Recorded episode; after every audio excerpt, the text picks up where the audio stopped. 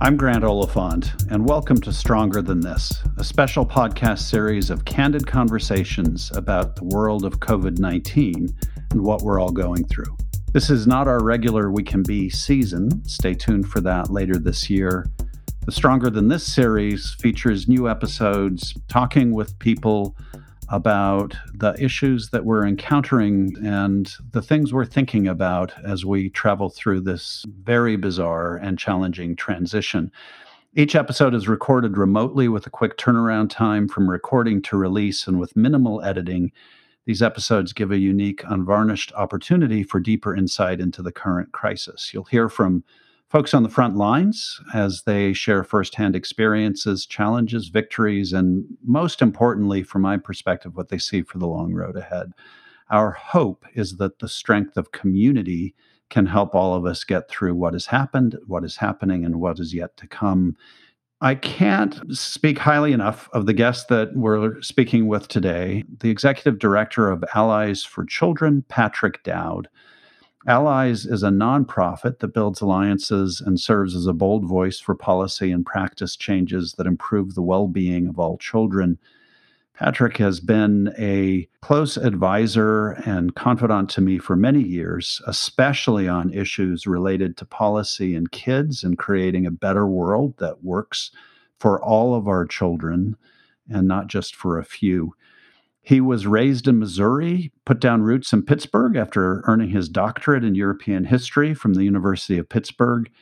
He was a teacher for nearly a decade before making the move into the policy world, serving in prominent roles on both Pittsburgh City School Board and City Council. He is a nationally respected expert in the education realm, which is good because he and his wife have six children of their own all of whom are competing with you for bandwidth at the moment, as I understand it, Patrick. That's exactly right. Thank you so much for being here and for joining us. I, I really appreciate it. Grant, thanks for having me, and thanks for um, connecting us all like this and being a little bit provocative during this time. We need that. You know, I think one of the things that we forget is we're in the middle of a crisis and it's easy to focus on just the crisis. Agreed. Immediately in a crisis, two other things begin to happen. One is that people start thinking about how to return to normal and setting the ground rules for that. And second, they start thinking about how to reinvent or reshape the world that they're going to be re entering. There are a multitude of issues related to COVID 19 that affect children and young people, from hunger to access to technology to childcare, health, well being of parents. When you first heard about this virus, what challenge came to mind right off the bat for you? So, the first thing that I think we all were thinking about was what would be the immediate impact of the virus on children. And I think we need to be thankful that, at least for the moment, uh, it appears that the virus is not as severely impacting children as it might be other populations of our country and the world. So that's the first thing. But I think immediately we were thinking about all the places where children gather. Our offices are in the Children's Museum, so we were thinking about the Children's Museum and how how could kids be safe in that space, and thinking about schools, and really just trying to figure out what would this look like, and not only now but going forward when we as you say, sort of re enter, get on the other side of this. When you began to look at the range of possibilities that were beginning to emerge, how did you decide what to tackle first? Right away, I think all of us were focused on basic needs. What do I need to make sure that I'm safe? What do we all need for as a community to keep ourselves safe? And food was the top priority. When when the governor and other governors around the country rightly shut down schools, immediately we were thinking about the fact that schools are an incredible source of meals for children across Allegheny County. 51% of our kids qualify for free and reduced lunch. They're getting breakfast, they're getting lunch at school, and if they attend an after school program, they might even be getting dinner. So the school districts and others had to figure out how to step in and, and fill that breach right away. As you have watched this unfold, have you been surprised by the number of immediate needs that have emerged? Oh, yeah, yeah. I mean, I think by the number and the magnitude, I think all of us were captured by, or just shocked, maybe is the right word, by the photographs of lines, uh, people waiting for food. Mm-hmm. And you know, when I've been out handing out food in different parts of Allegheny County, and when, when you're doing that and you you see the need up front, it's really uh, it's moving. You know, a, a lot of us had understood that connectivity while there were issues with it, was perhaps better than what we now realize it is. And so to start to see some of these things pop up really presented some serious challenges for all of us.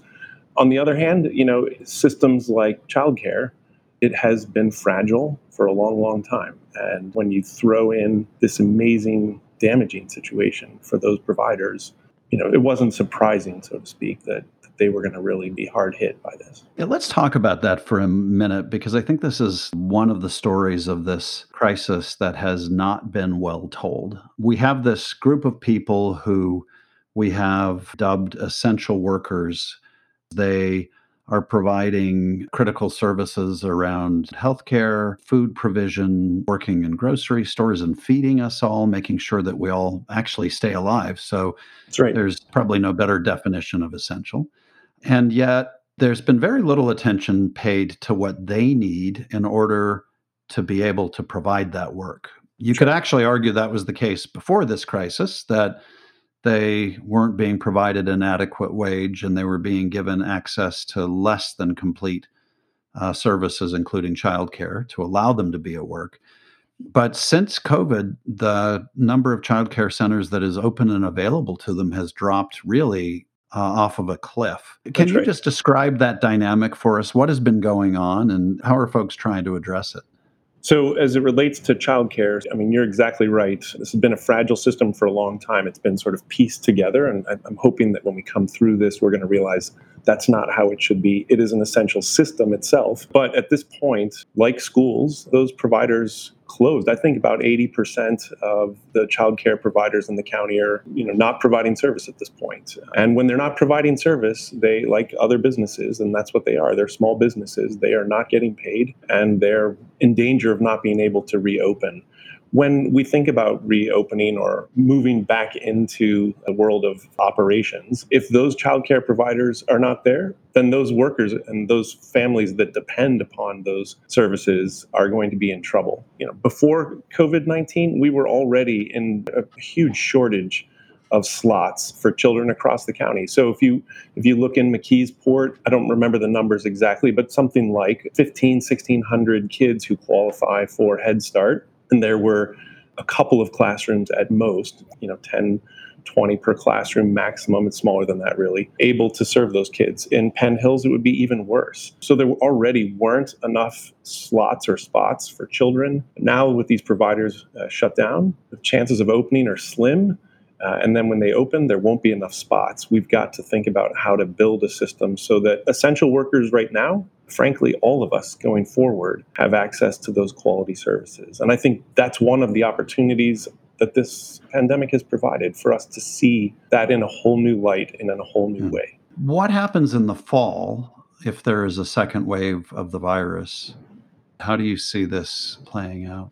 Well, I, th- I think it's the same for schools and uh, after school programs and childcare providers. It's going to be the same for businesses, how, how do we make a decision about what to keep open and what to close? You know, will we have better methods of determining who's safe to be in a business or in a school or in a care setting. Uh, and it just doesn't seem like we're going to have that at this point. And so, if we don't have that, we're going to have to shut things down in order to keep people safe. That's really where we are. And it's going to be very difficult for fragile systems like after school programs and, and childcare providers to be able to operate financially in that world. As we project this out, we're at a moment where a lot of people are saying, well, I care about those kids and I care about getting society back to work, but the government's out of money. We have no more money left to play with. So, what do you mean a system? How do we begin to think about a system in the context of the moment that we're in? Because you know, I'm sure we already heard that argument before, and I'm sure you'll hear that argument even more vigorously now. So I, actually, I might push back on that and say I, I think that um, more people are going to understand more fundamentally the need and the value, the import really of childcare and after school programs. Parents have been at home, like me and everybody else, with their kids, and uh, they understand the value of the work that teachers and care providers and uh, youth mentors have been providing their kids while they were at work. And also, employers are going to understand firsthand what it means when their employees can't come back because their kids don't have access to childcare. first and foremost, there's going to be a change, I hope, or that's what I think we should be pushing for, is helping people realize that. Second of all, the resources that we need for these systems are primarily public resources. First grade through 12th grade in Pennsylvania is a, a mandate. If, if you need, want that education, in fact, if you're of that age, you get that education, period.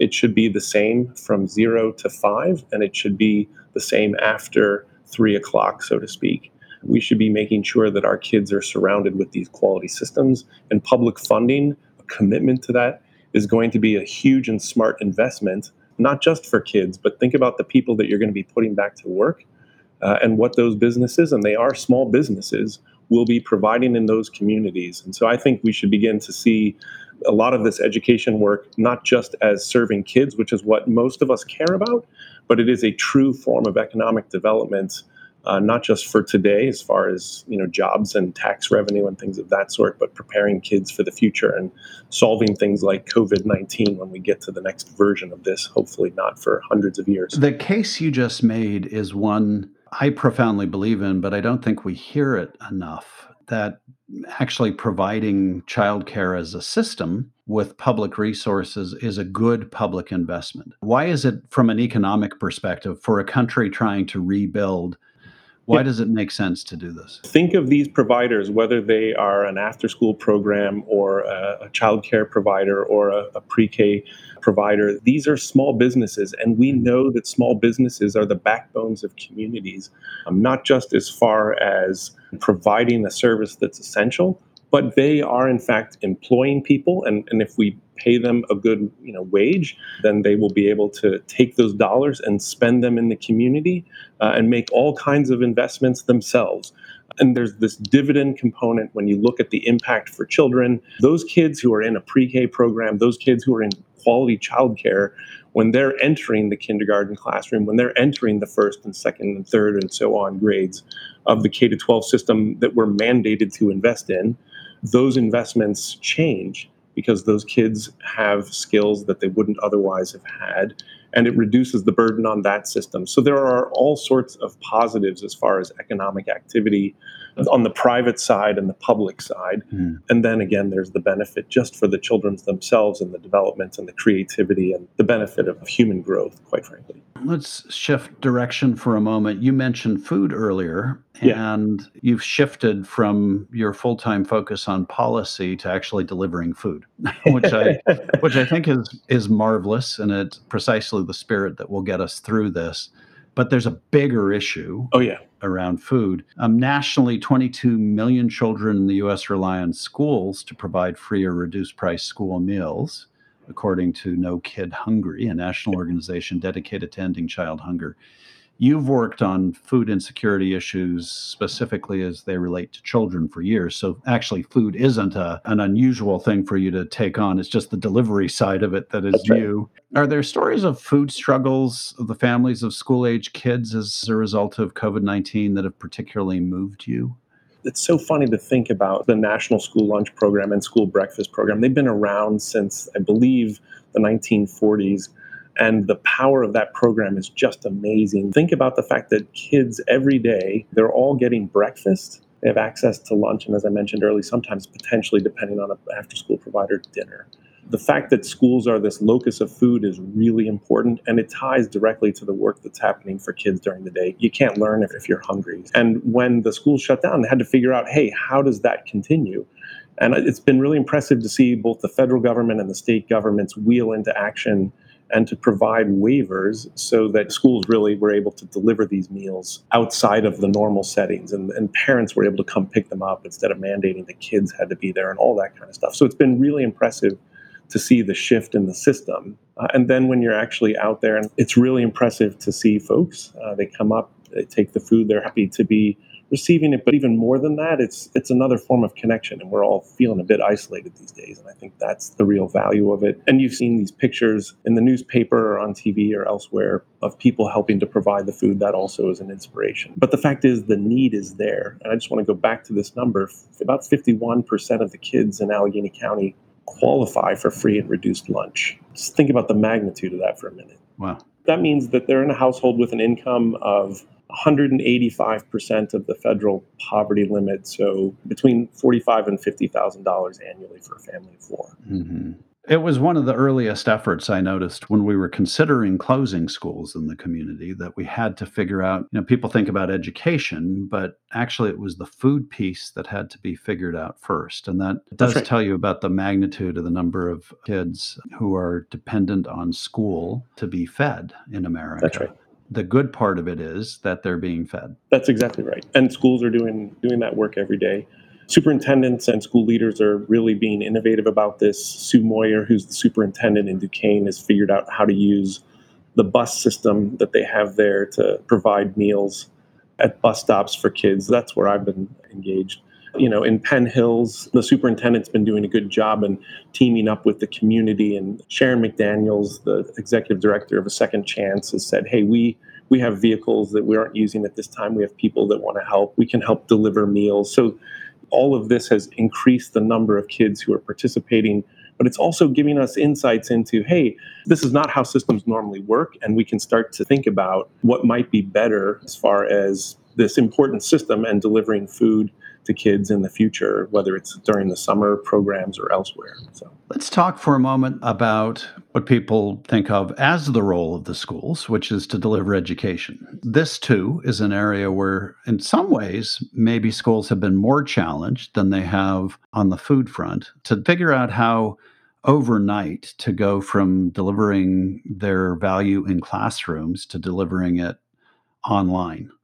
What are your takeaways from what you've observed of this shift? And I'd really like you to talk about what has gone well and what the gaps have been and what we're learning from that. I'd have to say, I don't have the comprehensive view of this. I, I don't think anybody really does yet. But from what we can see so far, you're exactly right. First of all, there's been overnight shift from delivering face to face to delivering online in some schools where you've seen school leaders, the boards, the superintendents, others invest in technology and alternative methods of delivery of learning, they have perhaps been the most agile and quick to respond, mm-hmm. uh, which isn't surprising. And it's not always districts that have resources.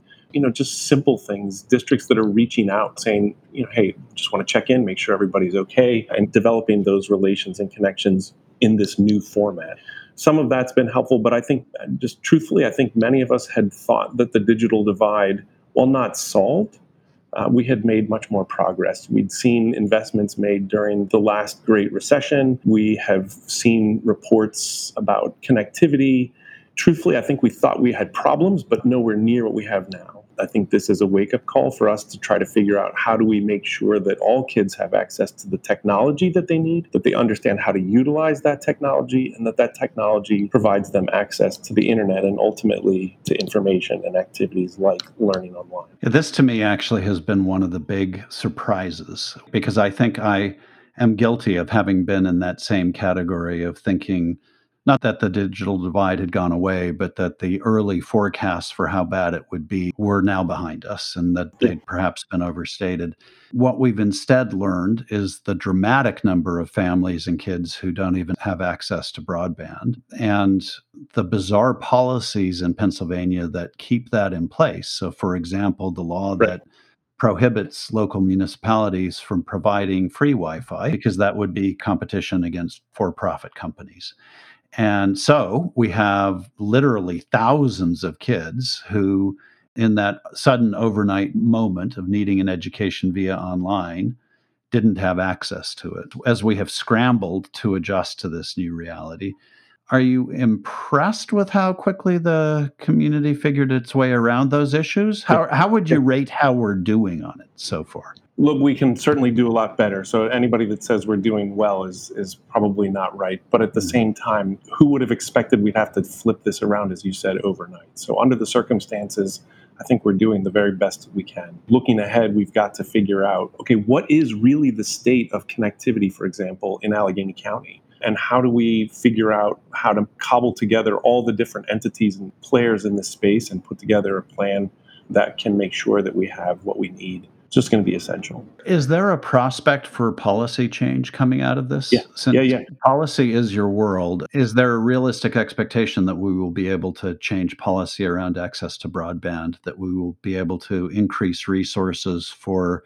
technology and education, that we will be able to increase resources for childcare? Do you see yeah. a prospect for all of those things? I'm fairly confident that elected leaders and community leaders and a lot of other people are going to team up to try to figure out how to make those changes. And in addition to that, there are all sorts of agitators, and I mean that in a good way, who are trying to think about ways around that preemption clause, for example, and other ways for us to get to connectivity in a more public format. So, yes, I definitely think there are policy opportunities here. And when it comes to funding, I, I know we're going to be in a rough spot here for quite some time, I think. But the things we should be focused on are the smart investments. And when it comes to kids, uh, it's going to be focusing on care and education uh, without a doubt. Who are your heroes through this time?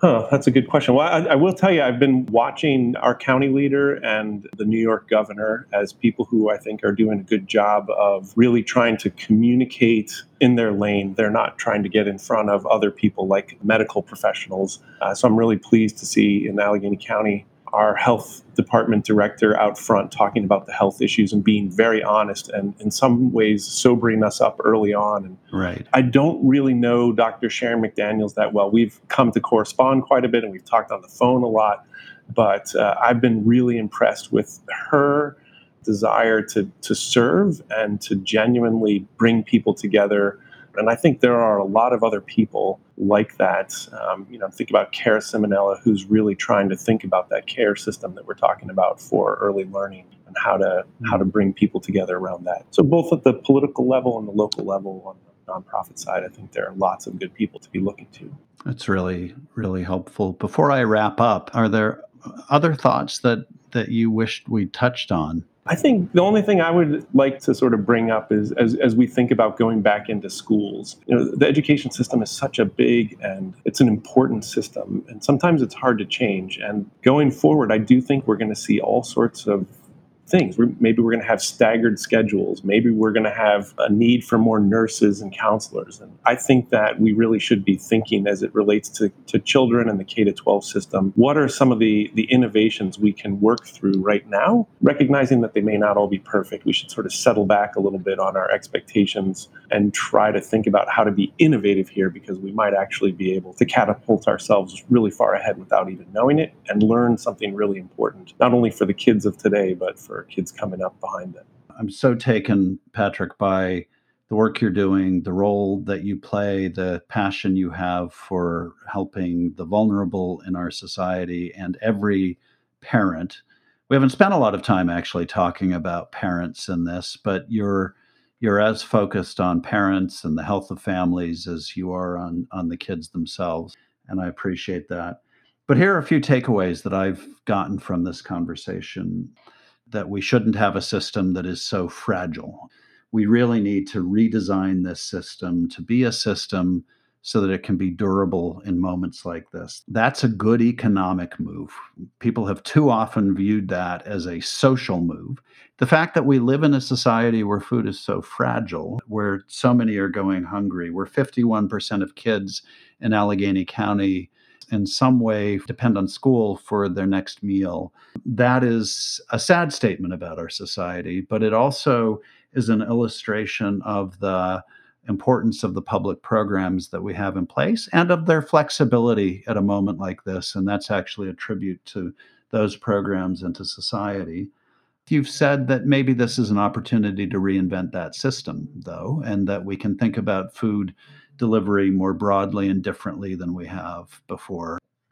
On the education front, you've noted that policy is an, an, opportunity for us coming out of the COVID experience, that we actually should be leaning in on policies affecting childcare, schools, technology, and the digital divide, the availability of connectivity and food. And what we've seen in Allegheny County is the value of government that is taking its cue from science and medicine in a moment where science and medicine should be taking the lead.